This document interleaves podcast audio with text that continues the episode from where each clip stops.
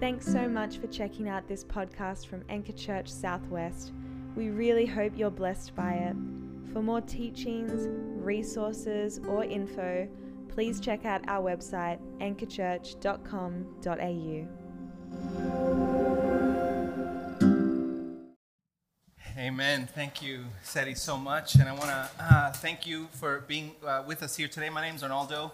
Uh, if we haven't met, I'm the pastor here. And a special thanks to, uh, uh, to Isaac Viglioni and to Sam and to Jacob for putting that together for us. That was actually the first time that I've seen it um, with other people, uh, and it, it hit different. It hit different when you're actually sharing that, and kind of made me realize that there's still processing for a lot of us to to process over what's sort of happened uh, that have, has happened to us. Um, one of the things that has been so clear to me has been that it's revealed to us the ways in which that we think we're in control, uh, but really we're not. And so what it's done to us, the gift of the last couple years, one of them has been uh, the shedding of the illusion that we're actually in control. Um, and it just brought me to tears to, to be here with, with y'all uh, still, right? And so uh, I'm just really grateful uh, for you.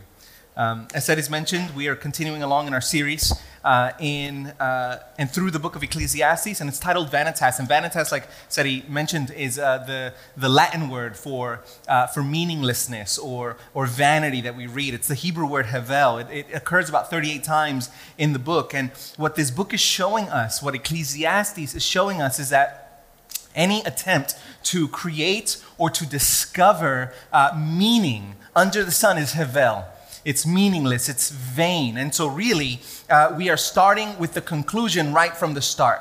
Right? We're not waiting in suspense as to what this book is going to be teaching us. It's telling us right from the start that any way that we try to create or manufacture meaning under the sun is meaningless. And that's a hard pill to swallow. In fact, it's so hard that when we uh, uh, go through our child dedication, we're going to switch it up. We're not going to go through uh, Vanitas in a couple weeks. I feel that we're going to do something a little bit more upbeat, like Jesus loving the children and allowing them to come, right? Because uh, that wouldn't serve us well on that week. And quite frankly, it is a very depressing book but one that in the light of Christ has the potential to actually form us in the way of Christ. And so far, what we've seen is this guy called Kohelet, uh, the preacher. It's a title. Uh, he's the main actor and the speaker in the book, and he's trying to achieve uh, life, like he's trying to achieve the good life through wisdom or uh, through wine or through music or through art or through women or architecture or gardening or amassing this incredible, incredible fortune. And yet, through all these things and in all these things, he comes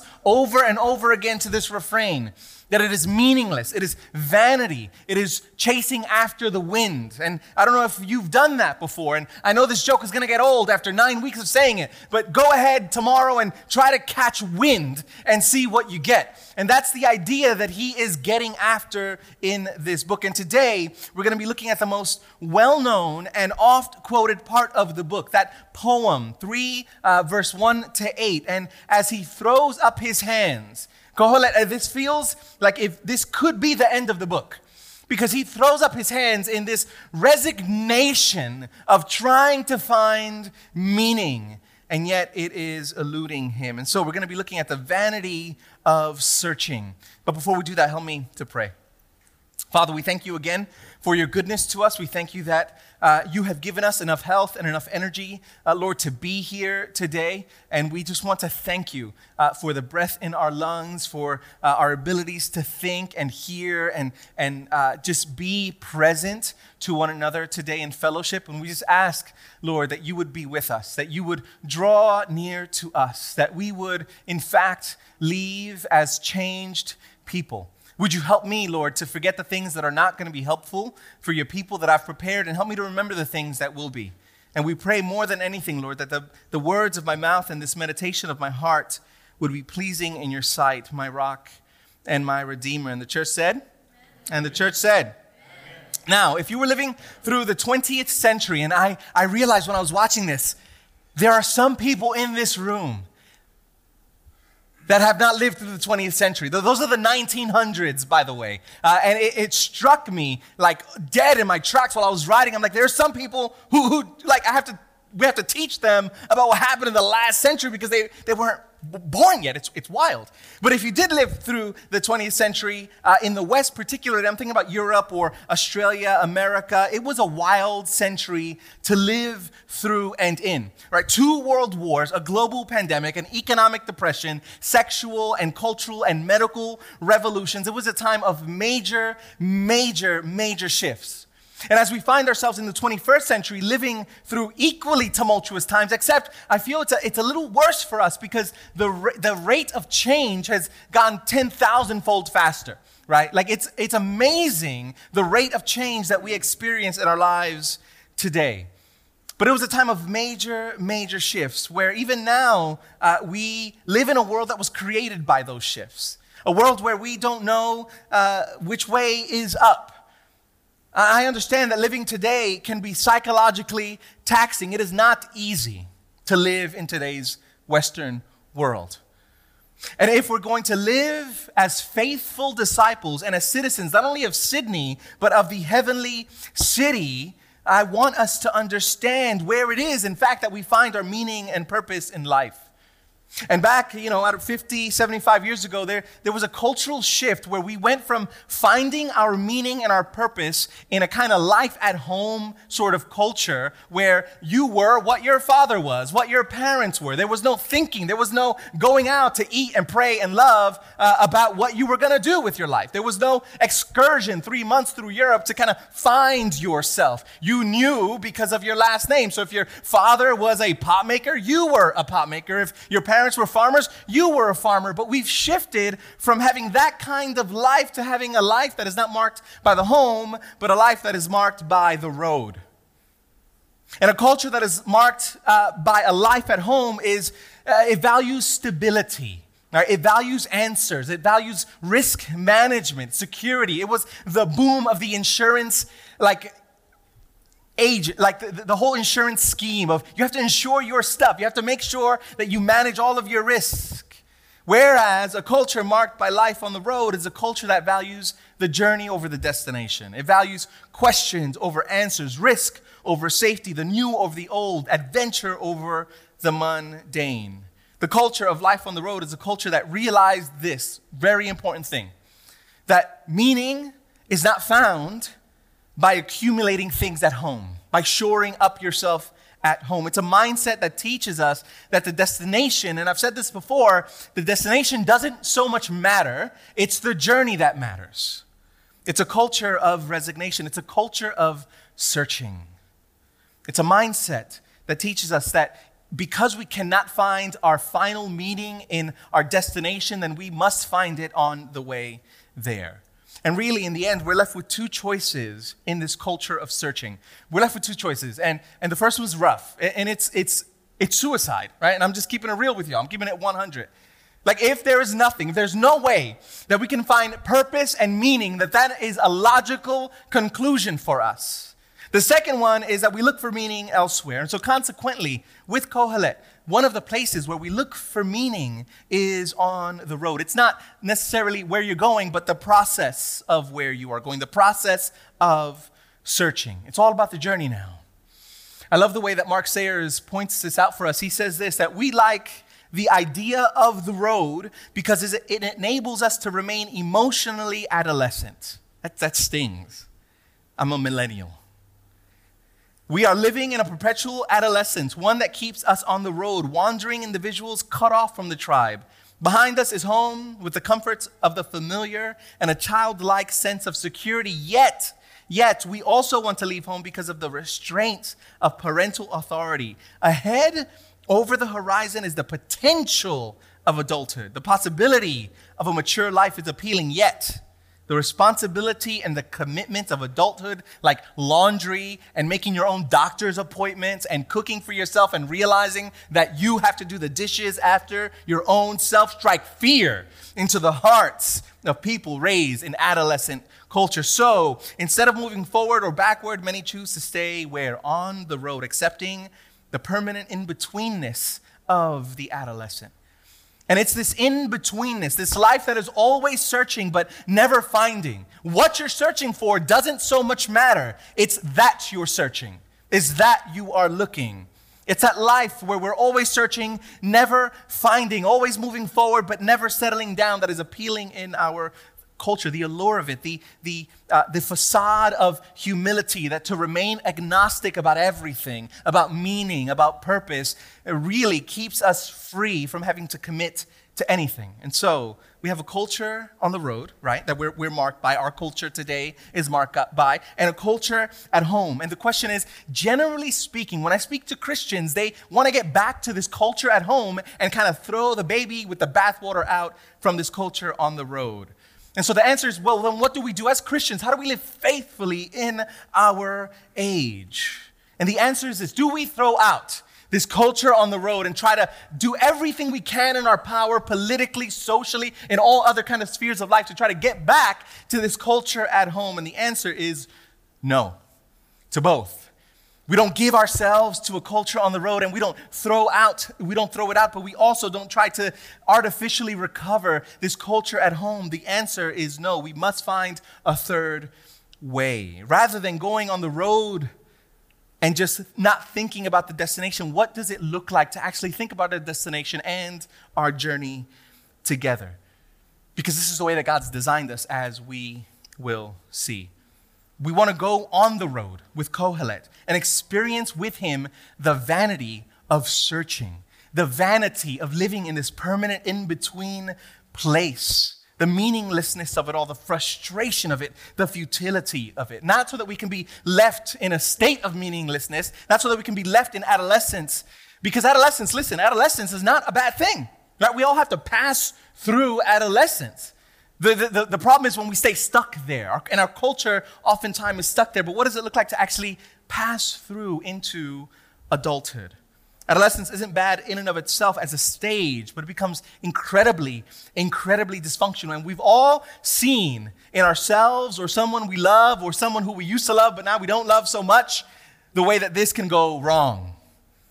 And so, I want to jump in to the text where Kohelet breaks out into one of the most famous poems in all of the Old Testament. Follow with me in Ecclesiastes 3. For everything, he says, for everything there is a season and a time for every matter under heaven. Now, Kohelet, he opens up this poem that will go until verse 8, and he's trying to encompass everything. For, there, for everything, there is a season. There is no stone left unturned in his mind. Now, he will have to choose a few things, but in reality, he's trying to cover the entire gamut of his experience that he has seen under the sun. Everything.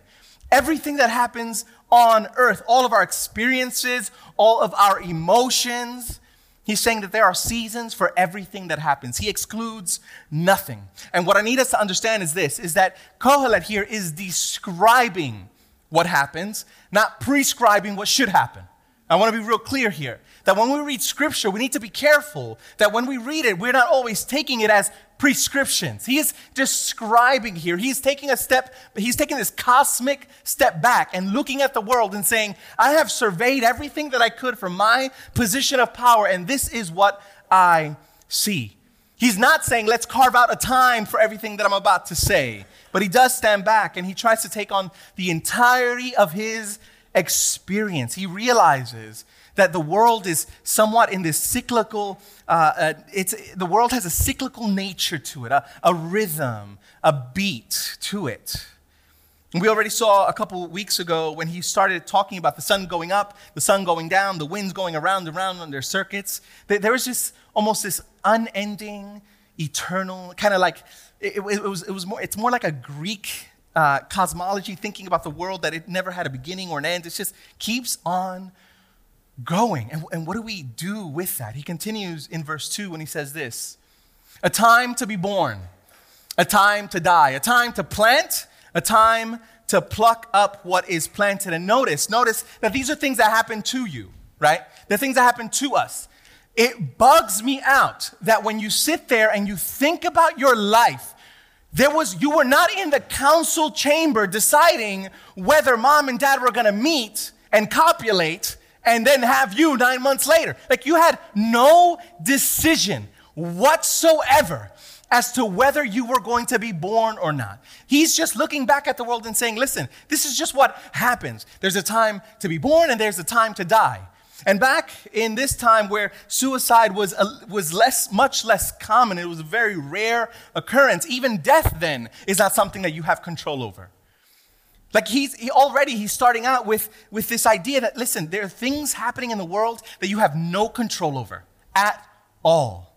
Even a plant doesn't decide when it will be planted and when it will be plucked up. They're, they are left to forces outside of itself, much like being born and dying are left to forces outside of us. And he continues in verse 3.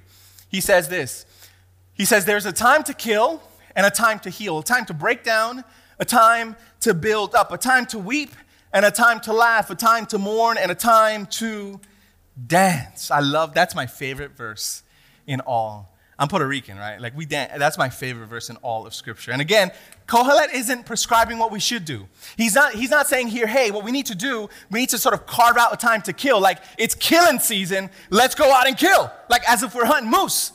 That, that's not his point here. He's just standing back and saying, this is what happens. As I see the world, there seems to be an appropriate time to kill, an appropriate time to heal folks. There seems to be an appropriate time to, to weep and an appropriate time to laugh, right? That he's saying this is just what happens. In the fallen world, he's saying there is a place for the taking of life. He's not trying to cater to our modern sensibilities. He's looking at the world with eyes wide open and saying, This is what's there. We must deal with what is there. And then he continues in verse 5 and he says this a time to cast away stones and a time to gather stones together, a time to embrace and a time to refrain from embracing. Now, this one was a little bit weirder. What does it mean to, like, like is he going to the lake and, and, and skipping? Like, what, what is going on here? And this is what I found out. Uh, it was a very common military strategy back then to take boulders and stones and to throw those boulders and stones onto your enemy's crops so that the crops wouldn't be able to come up. Like, this is the definition, this is the ancient Near Eastern definition of pettiness right? Like there's a time to be petty and a time to be mature and face your enemy. Uh, but he's saying here, there's a time to be petty. Amen. And so the modern translation could just be that a time to be petty and a time to be a grown up. But then he continues in verse 6 where he says this There's a time to seek and a time to lose, a time to keep, a time to cast away, a time to tear, a time to sow, a time to keep, and a time, uh, sorry, a time to keep silence and a time to speak, a time to love and a time to hate, a time for war and a time for peace. Verse 6 is Marie Kondo's favorite verse. It's just a time to chuck stuff out. It's one of my favorite verses as well. Like, I'm a chucker at home. And he concludes, he concludes this beautiful poem. And, and this could be, we hope, at this point in reading the text, we're hoping, like, maybe this is it. Maybe in understanding the way that the world works, maybe understanding, like having a blueprint to the way that God has created the world, maybe this is it. Maybe this is the way that we can find meaning. Maybe this isn't all Havel after all. The point is that, the, that God establishes periods and times and seasons and moments for a, a wide variety of emotions and activities. But is it, is it enough? Like, is it enough for us? And he continues in verse 9. Like, what a, this guy, what a downer. Like he had us on some of the most be- like some of the most beautiful poetic. I mean, like this is like tattoo worthy. Put it on a on a poster worthy. Like it's beautiful. Time to weep and a time to dance. A time to more like gorgeous. And then, what gain has the worker from all of his toil? I have seen the business that God has given to the children of man to be busy with. He has made everything beautiful in its time. Also, he has put eternity in man's heart yet, so that he cannot find out what God has done from the beginning to the end. Now, you have to indulge me here. I love the way that Eugene Peterson puts it when he says, But in the end, but in the end, does it really make a difference what anyone does? Right, like when we read it in the ESV, it, you know, what gain has it worked from all his toil? We can, we can do some like jumps with that, like, oh, that could be positive. That could be positive. No, no, it's like, in the end, does it even really matter? What anyone does. Like, d- does it? That, that's, that's the question that Kohelet puts on us over and over again. In the end, when all is said and done, and we are sitting and we are lying six feet beneath the earth, or we're cremated and we're on someone's mantle somewhere at home, does it matter what we've done? And to Kohelet and to the book of Ecclesiastes thus far, the answer is, is no. He continues uh, in verse 10 where he says, I've had a good look at what God has given us to do. Busy work mostly, like busybodies. Like, like I've been walking around really quickly with a clipboard, but not really going anywhere. I look busy, right? But I'm just fooling my manager, right? Like there's, I'm doing nothing. I'm just around the job site with a broom pretending to be busy, but I'm doing absolutely nothing. We're going nowhere fast, like really fast. And that's what he's saying. Basically, we're basically so busy with all of our ventures, right? With all of our projects, with all of our sports, with all of our business, with all of the ways that we try to make ourselves look impressive. And what does it all amount to? Havel.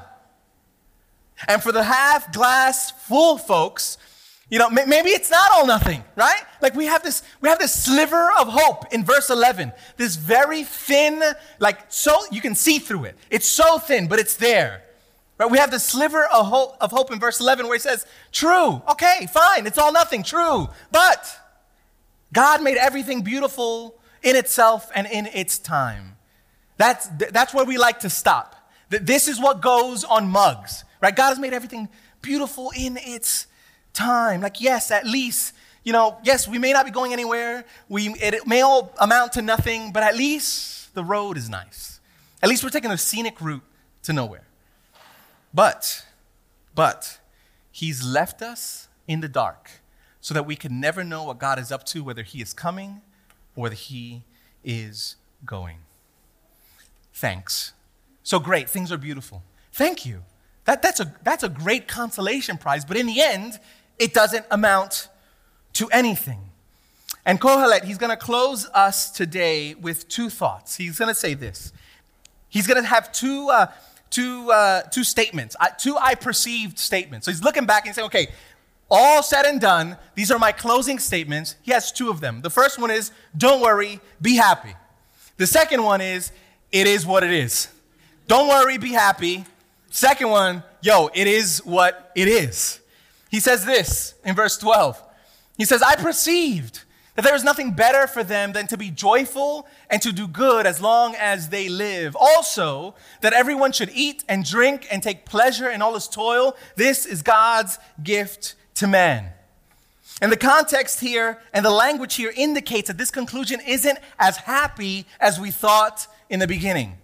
This is a conclusion of a man who has resigned, a man who has put his arms up in frustration, saying, Listen, there's nothing, so that at least we can basically stop trying to figure it all out and just enjoy the present. Don't worry about what you can't figure out the deep meaning of the world or your uni- or the universe or your place in it. Like, like the, we, we just received this beautiful, beautiful shot of what is at the center of our galaxy, this black hole. I mean, it is amazing, the size of this thing. And yet we can discover all of it.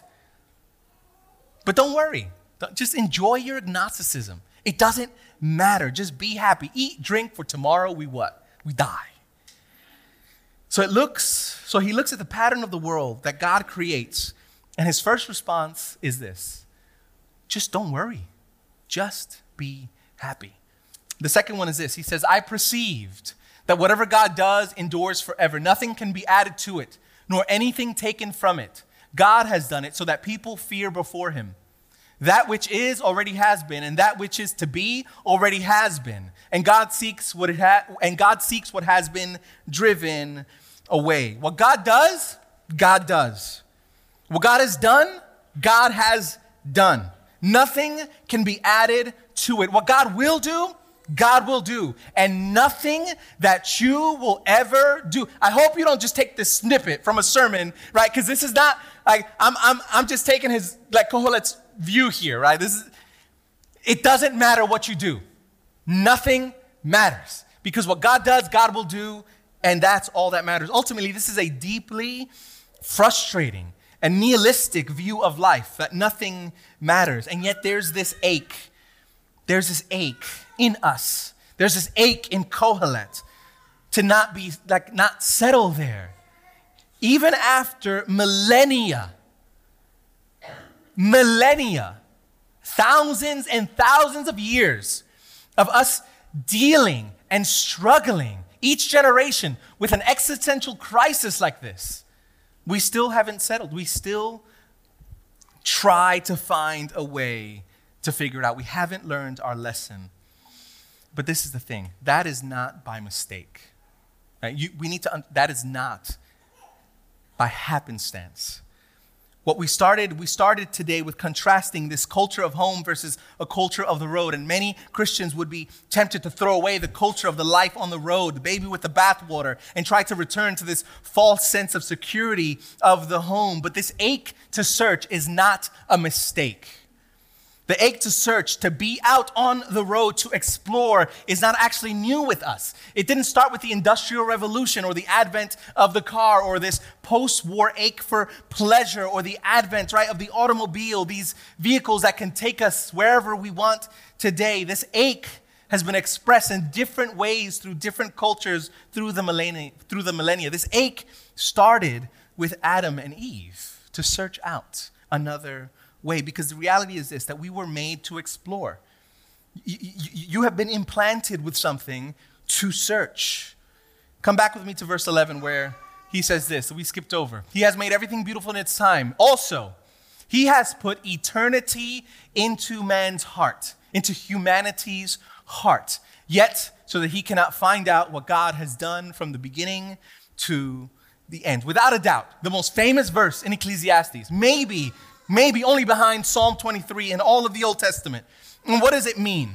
I love the way Tremper Longman in his commentary, he says this. He sums it up perfectly. He says, It is as if, listen to this, it is as if God is baiting or toying with his human creatures, giving them a desire for something that is well beyond their reach. God is somewhat uh, uh, teasing humanity by giving them a desire and then nothing to scratch it with. Like, have you ever had a mosquito bite somewhere that you just can't reach and you would sell half of your soul to just have one of those back scratchers?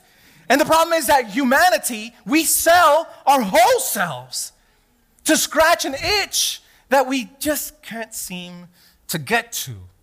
There's an eternal itch that we have in the pit of our beings that we try to scratch with money or with sex or with pleasure, with pain, with relationships, with conquest, with power, with religion. But God has placed this, e- this eternal itch in humanity, but nothing to scratch it with. Have you ever just like just been in that place?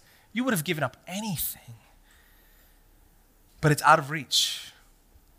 That itch to be connected to something larger than ourselves. Why do we look for black holes? Why do we try to go all the way to the edge of the universe? We need to be connected to something that is bigger than our lives. We need to know that this itch really has been placed in us by this eternal God. And we realize, we realize that it is pointless because what God does, God does. What He will do, He will do. And it is pointless for us to try to find out. So, with this lack of confidence that we could ever arrive, we take the consolation prize of our culture and say it's not the destination, it's the journey. We just need to enjoy ourselves. It is what it is. Don't worry, be happy. And so we try to make our lives as comfortable as possible to fill the void that we have within us that nothing we have ever found can satisfy. So we eat and we drink, and we enjoy ourselves because tomorrow it doesn't matter. We could never attain or reach or figure out or unlock or decipher the infinite from the place of the finite. But what if? Big what if? What if the eternal has infiltrated the temporal? What if the eternal has infiltrated and allowed us, he decides to actually hand us the blueprints of the universe? That we can't figure it out, but what if? What if this eternal being enters into temporality with us to show us? What if God Himself decides to reveal what has been kept hidden from Kohelet? What if? The meaning of life is not going to be found as we pursue wisdom. The meaning of life is not going to be found as we eat and drink and be merry or go on a three month journey through Europe or take a Contiki tour to find ourselves. The hope of knowing the deep secrets of life, of opening up the hood of the universe and seeing what's underneath will not be found in sex and travel. The meaning of life, we end up discovering, is actually not found in our searching. Searching, in fact, is vain. Because our contemporary world will tell you this amass possessions, get stuff as much as you possibly can. Get money. Have as many sexual encounters as you possibly can. Own that home and make sure that when you do own that home, you take a flick and you post it on Facebook to make all your other friends who can't afford the deposit a little bit jealous because you've made it. Have those kids, get that spouse, get that corner office, get that boat in the driveway that you rarely take out anyway because you need to work so much to pay it off. Pursue personal growth, become religious. And if you do these things, then you will unlock your happiness and the meaning to life. You will finally be content. But there's one problem eternity. There has been something called eternity that's been placed in you that all of those things cannot satisfy. We can conquer the world like Alexander the Great. We can sell records like Kanye. We can own real estate like Trump. We can be crazy successful like Oprah, and yet you will be left with an itch that nothing can scratch. Let me tell you now what the key to that itch is. It's, it's, it blew me away. It's friendship. Friendship. This is what Jesus says No longer do I call you servants, for the servant does not know what his master is doing but I have called you friends. For all that I have heard from my Father, I have revealed to you. I have made it known. Friendship, friendship with Jesus is the key to that eternal itch. Friendship. Like God, listen, I know how my week has been. I know that I stand here as a man undeserving of the friendship of Jesus. And yet he calls me friend. Friend. He calls me friend. There's an old song. It's probably cheesy to us now, right? But there's this old song. Came, I mean, old. It's like 20 years old. When, when I became a Christian, it says this I am a friend of God. I am a friend of God. I, Joel, you need to like dust this off and, and, and do it for. I am a friend of God. He calls me friend. Who am I that you are mindful of me, that you hear me when I call? Is it true that you are thinking of me, how you love me? It's amazing, it's amazing, it's amazing. let me tell you, it is amazing. It's amazing that the creator that stands behind it all, all of it. And I'm not talking about all of it like, like the Wizard of Oz, there's a curtain. No, like behind the whole structure of reality. He stands behind it and outside of it, and he could have come and he calls me friend. The creator that is responsible and is utterly, utterly sovereign for all of these seasons, for a time for this and a time for that, calls you friend. Not only does he reveal himself as sovereign and as king and as God and ruler and judge and sustainer and creator and all powerful and all knowing and all magnificent, high and lifted up his, the train of his robe fills the temple. He is transcendent. But when he decides to infiltrate humanity, when he decides to infiltrate temporality, he calls me friend. And he gives us the opportunity to call him friend. And he reveals to us the deep meaning of life. The God who holds every ounce of water in the universe in the hollow of his hand. The God who looks at the whole expanse of the world and says, this is how he measures it. Like, if God had a hand, like he would measure the world like this well, you're all still awake, so I'm, we don't get we don't get this.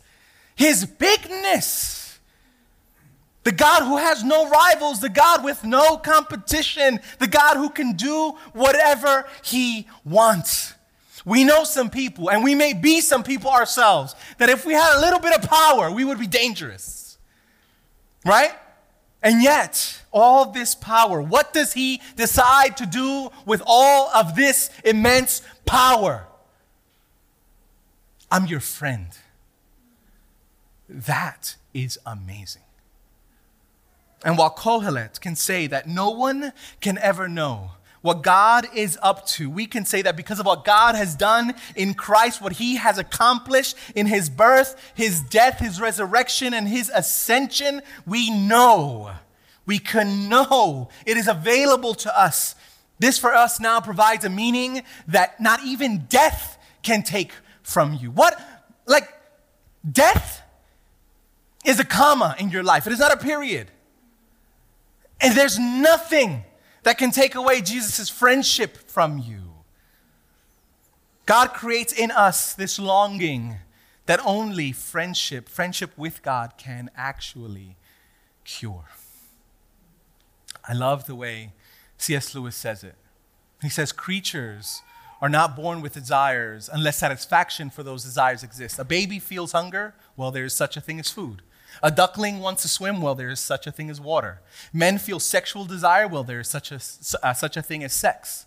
If I find in myself a desire which no experience in this world can satisfy, the most probable explanation is that I was made for another world. If none of my earthly pleasures satisfy it, that does not prove that the universe is a fraud. Rather, probably, earthly pleasures were never meant to satisfy it but only to arouse it, to suggest the real thing. And the real thing is friendship with God. This is what is meant when Kohelet writes that he has placed eternity in our hearts. And yet, only in Jesus do we find the key, the logos, the telos, the, the, the, the, the, clue to all of the universe, the answer. And what, what happens when he shows up? What, what actually happens when life, like uh, life, capital L life, when capital L love shows up, what happens? He threatens our way of life he threatens our idols. He threatens the ways in which we have over and over again tried to scratch our itch. He threatens the broken ways that we've gone about scratching our eternal itch with temporal things. And so what do we do? We kill him. And because God is who God is, because God's folly is greater than our wisdom, it's in that death that new life is born. A new world, a new reality that was brought about not by our searching but by His searching for you, by Him going out and searching for you. Our searching may be in vain, but His isn't. And that's why I love the fact that what we want to do here is to do whatever it takes to bring the wayward home. God is searching, and all we want to do, like, like we're not first on the scene, God is. And we're just, we're, we're, we're asking, like, like, Dad, hey, can you hand me a flashlight? Can I search with you? Can, can we go out together and do this together. Our life is not found in our endless searching, it's found in being searched for and found by God in Christ. And this is my invitation to you today. I'm not sure where we all are, but if you are not a follower of Jesus, my invitation is to pause. Pause long enough. Pause long enough to, to, to feel that existential ache in the pit of your stomach. Pause for long enough to allow the disappointment that that feels like to settle Pause long enough for you to feel that disappointment in the things or the people that you've placed your hope in. Pause long enough to allow the ache to be what it is an echo of something that is truer, something that is deeper, something that is more beautiful. Your desire to search is not bad, it is a gift. And I pray that more than anything, that today you would find the end of that. And if you are an apprentice of Jesus, if you are a follower of Jesus, my invitation is actually the same that you would pause for just long enough to realize that maybe the ways that we have tried to scratch that existential itch is not very different from our neighbors who are not following Jesus. Maybe we place a little bit of religious garb on it. Maybe we, we bless it with some anointing oil, right? But, but what if what if we just pause long enough to realize that, that you would be free to repent and come home. Repentance is not a nasty word. Repentance is God's invitation to say, Come and experience your true humanity. That you would continue to do that. That the journey, the searching in the end, it matters, of course. While we were all on this journey, none of us, none of us has obtained the final prize. We can rest. And we can rest because we have been found. I'm going to invite the band up now. And I, my prayer my prayer is that we would be able to rest. That we would, with Augustine, remember this that our hearts are restless, they are anxious until we are found by God in Christ. May this be our reality, Anchor Church. Let me pray. Father, we thank you for your goodness to us. We thank you for your grace. We thank you for your mercy. We thank you that you have allowed us such a time and a place, Lord. It is not a mistake that we are here today, not only here today, present at 3 p.m. on a Sunday, but that we are living in these times. You have given us a job to do, you have given us a vocation, you have given us a mission to do whatever it takes to bring the wayward home. And I pray, Lord, that you would use this church powerfully to do something that we cannot take credit for. Do something that is going to stretch us, do something that is going to bring us to our knees, do something that is going to call out faith. We need you more than anything, Jesus. And we thank you for all these things in Jesus' holy and precious name. And the church said, Amen. Amen.